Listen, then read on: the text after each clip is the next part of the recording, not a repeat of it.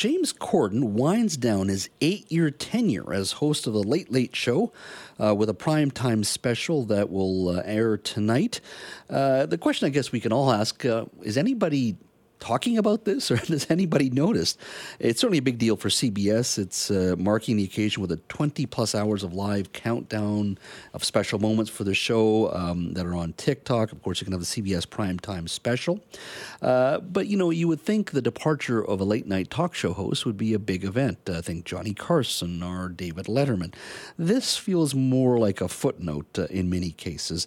Uh, you know, before the internet, even before cable, Johnny Carson could draw 10 million viewers a show.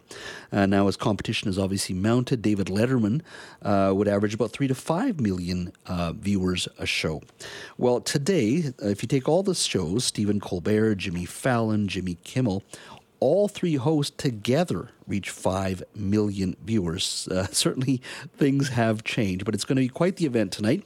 Uh, singer Adele, a Brit, just like Mr. Corden, uh, woke him up recently and they uh, filmed one of their uh, signature carpool karaoke um, segments. Uh, they chatted about the last eight years as well. take a listen. I'm actually not a brilliant makeup I'm actually not a brilliant driver, so I know you're not a brilliant driver. I'm well aware of this. I also can't sing without closing my eyes, so... Oh, well, this is yeah, brilliant. This so... is going to be great. I can't believe you're doing this. Do you know the way? I do know the way, actually. All right, go on, it's actually pretty simple. Just there all we the way go. down Sunset. Oh, that's a car, that's a car. I can't believe you just pulled out of your drive and nearly crashed. This is it, How the last feeling? carpool. I'm excited and scared yeah, in equal measure. I don't know, it's been a crazy eight years. Yeah. In one sense, it feels like it's gone like that. And yeah. then in another sense, I feel like I don't really remember what life Absolutely. Also, I've, I've, I've, I've, never lived in LA without you guys, so I'm like a bit nervous about it, to be honest with you. That is singer Adele with James Corden, who is uh, retiring after eight years on American television, and as he said, moving back to London. Join me now to talk a little bit about uh, Mr. Corden's departure, retirement, whatever you wish to call it, and the broader issue of late night uh, TV. Uh, Rick Forchuk is, of course, a TV Week magazine columnist and CKNW contributor. Rick, thank you for joining us. Hey, Jas, my pleasure. So, is uh, this the footnote uh, I've described it as? Is that a is that a fair uh, description? I think it is. I think it is a footnote. Um, you made a very very good point earlier uh, because fragmentation, uh, the proliferation of channels, has re- that's created a situation where uh, there's just not that many people that can watch any particular show. So the days of Johnny Carson drawing 10 million viewers are long gone and Letterman and Leno and so on and so forth. Corden is interesting. Um, he took over in 2015 from Craig Ferguson. Uh, he has done 1,100 shows since that time. Uh, he did try to sort of revamp the talk show format. Instead of being a guy sitting behind a desk with a microphone in front of him, he had all of his guests all over the place, and he was off in the corner, sometimes standing, sometimes sitting, and everybody was talking. It was a free for all. Uh, carpool karaoke uh, which is his signature piece. Adele, for sure. The one that stands out in my memory most of all is Sir Paul McCartney uh, doing carpool karaoke, and then um, Corden going to the UK and having McCartney do a concert in a pub. That was really classic television. And um, Corden himself says he's not really retiring, but rather he says he never expected that the talk show format was going to be his final hurrah. Uh, he's going to do other things. So he's gone back home to the UK, where he had been a sitcom star and writer beforehand, uh, to do something new. Mm-hmm. Um, he hasn't really, I, I, think, had the impact because it's, uh, you know, the, the title says it all the late, late show. Mm-hmm. Not a lot of people stay up to watch James Corden. Uh, he's an interesting guy. He's a controversial character. But I, I think, again, back to your original point, I think it's a blip. I think it's a footnote.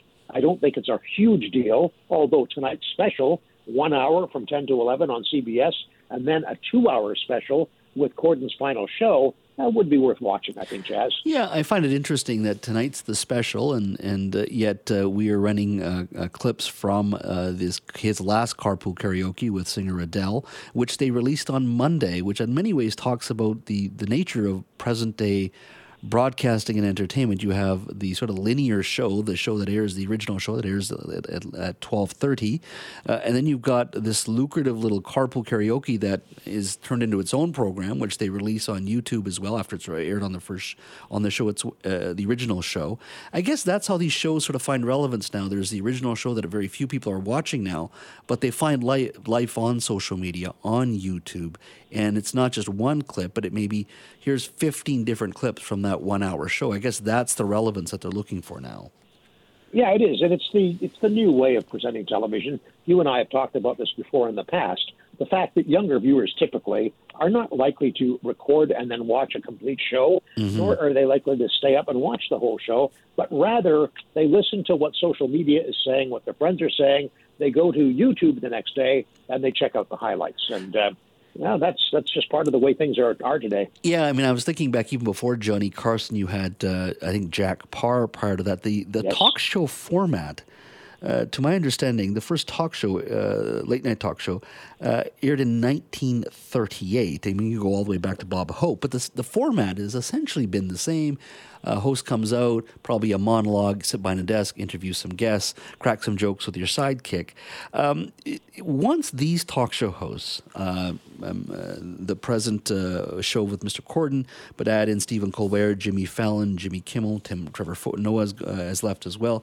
Do you think these shows last, or do they just look at a different format, a cheaper format, and that essentially the, the, the traditional talk show is gone?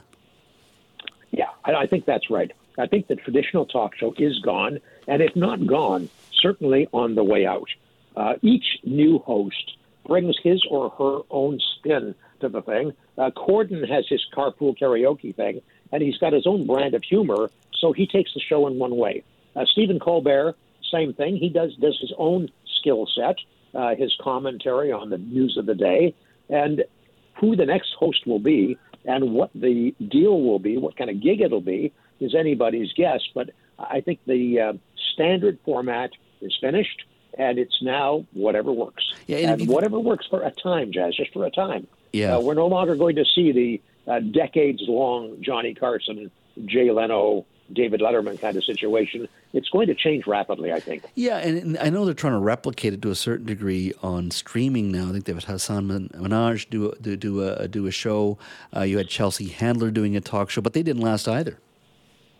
Well, that's right, uh, because uh, ratings are the name of the game, and if you can't get people to uh, uh, go to that site to show up to make the ratings work, then you don't get to stay. And that's part of the problem. And again, it's back to that fragmentation of the market.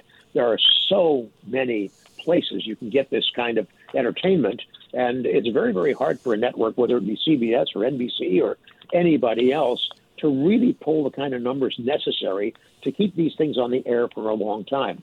So I think we're in the midst, as with so many things in the world of television, we're in the midst of an evolution and a revolution.